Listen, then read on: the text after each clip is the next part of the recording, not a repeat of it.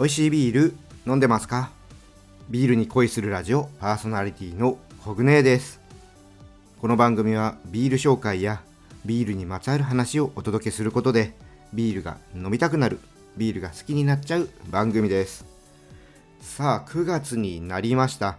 今年も残り4ヶ月ということでだいぶね少なくなってきたなっていう感じがします。ここまでね今年を振り返るとメディアをね通じての発信っていうのはねちょっと今年はね少ないんですけども、まあ、バイト先でねインプットさせてもらったりとか、まあ、それをアウトプットしたりとかしながらね、まあ、変わらずねここの音声配信という世界でねビールの美味しさとか、ま、楽しさね伝えていけてるのかなって思っています、まこの辺りはもうねライフワークになってるんでできるだけね長く続けていけたらいいなとは思ってます。でね、間もなくこの収録配信を始めて、まあ、500回になりますし、1回でもね、多く情報を発信できたらいいなーってね、これも思ってますので、引き続き聞いてもらえると嬉しいです。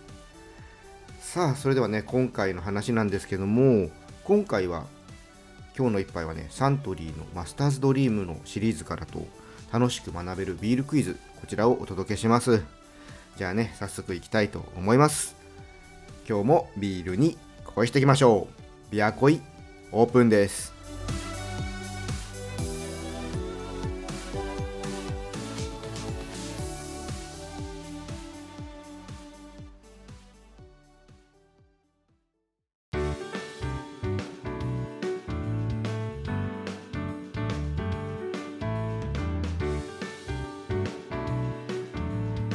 ビールに恋するラジオ。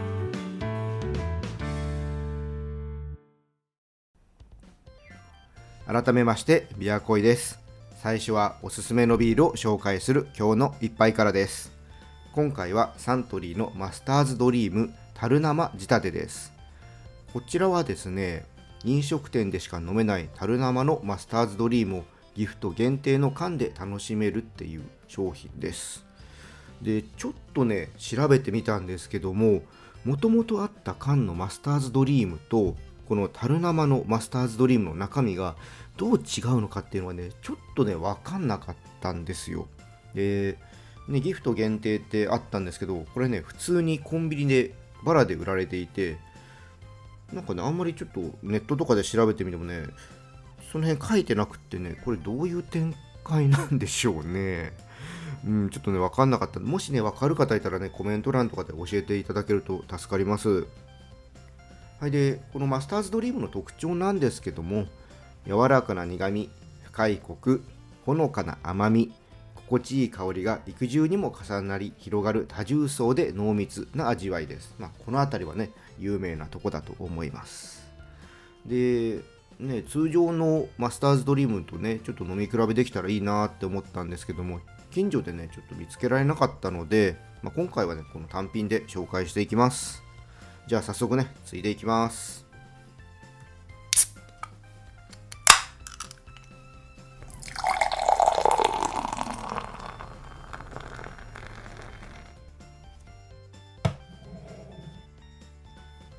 はい、ついでみました。色はですね、まあ、クリアでやや濃いめのゴールドといったとこでしょうか。じゃあね、香りの方見ていきます。おー、うん、マスターズドリームって感じの香りですね。グラスにね、鼻を近づけると、カラメルのようなね、甘い香りがね、立ってきます。じゃあ、今度はね、ちょっと味の方見ていきます。うん、いいですね。まずね口に含むとカラメルのような甘苦さとほんのりね酸味を感じます。でうん後になってくると苦味が舌の上にね広がっていく感じですね。苦味はね余韻としてこう程よく続いてる感じがあります。でボディはねそんなに重くないですね。マスターズドリームっていうとそれなりにねボディしっかりしていて重さもね、えー、あるイメージなんですけどもこのビールはそこまでなんか重さ感じないですね。これはもう料理に合わせるなら塩で味付けをした焼き鳥とかと一緒に飲んでみたいですね。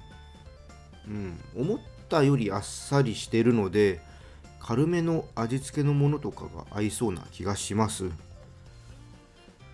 ね、ちょっと飲み比べしてないんで、ね、はっきりしたことは言えないんですけども印象としてはね樽生仕立ての方がボディ軽いかなって感じがしてます。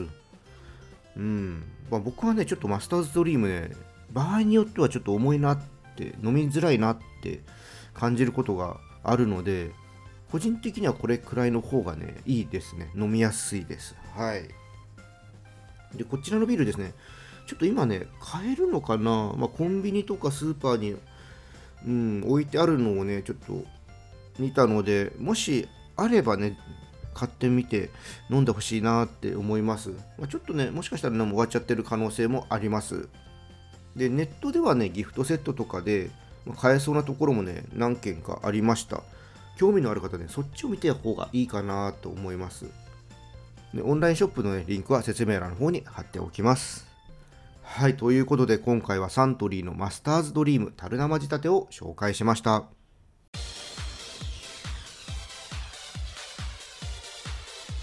ビールに恋するラジオ。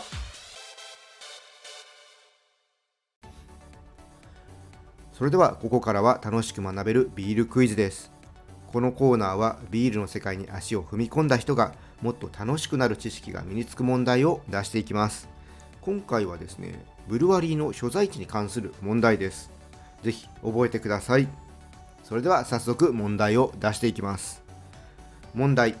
次の4つのブルワリーのうち、京都府にないブルワリーはどれでしょうか ?1、京都醸造2、家森堂3、一乗寺ブリュワリー4、日野ブルーイングさあ正解はどれでしょうか？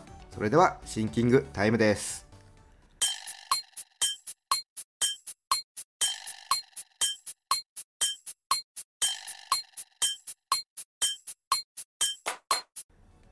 正解の前にもう一度選択肢をお伝えします。1京都醸造。2家盛堂。3一乗寺ブリュワリー。4日野ブルーイング。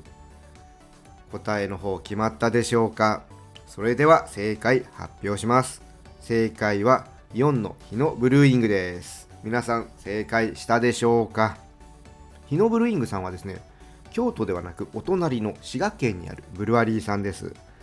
2018年に醸造を開始したブルワリーさんですね。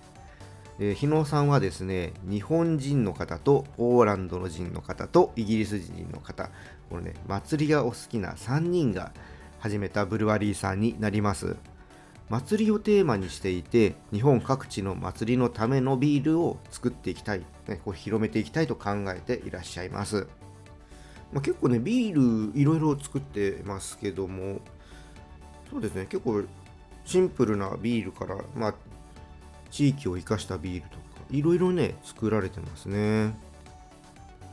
あのイノシシのねロゴかわいいロゴがね目印でね、うん、あれもまたいいなと思います。なんかね T シャツとかあるのかな？なかったら欲しいなっていつも思ってます。はい。で他の3つですね。京都醸造さん家森堂さん吉祥寺ブリュワリーさん。こちらはね京都にあるブルワリーさんです。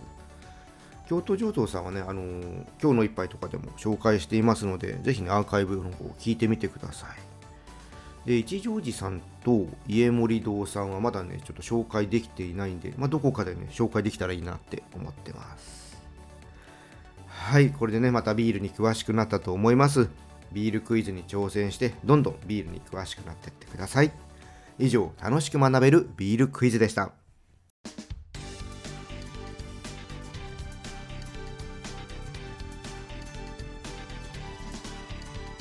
ビアコイ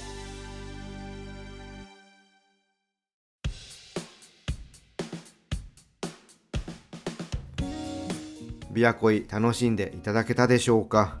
今日ね問題に登場したブルワリーさんのビールは直営店とかオンラインショップで飲むことができます。興味がねあるブルワリーさんありましたらホームページとかね確認してみてください。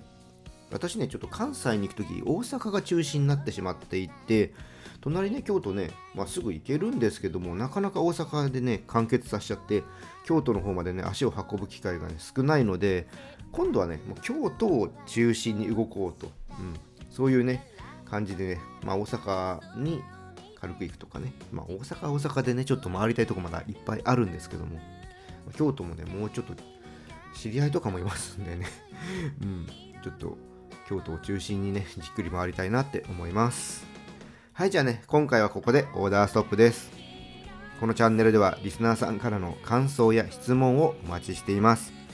スタンド FM や Spotify をお聞きの方はコメントやレターを送ってください。また今日の配信が良かったらねぜひいいねとフォローそして SNS でこのチャンネルのシェアよろしくお願いします。それでは皆さんお酒は適量を守って健康的に飲んで楽しいビールライフを過ごしましょう。二十歳になっていない人は飲んじゃダメだからね。お相手はビールに恋するラジオパーソナリティコグネーでした。また次回一緒にビールに恋しましょう。乾杯。またね。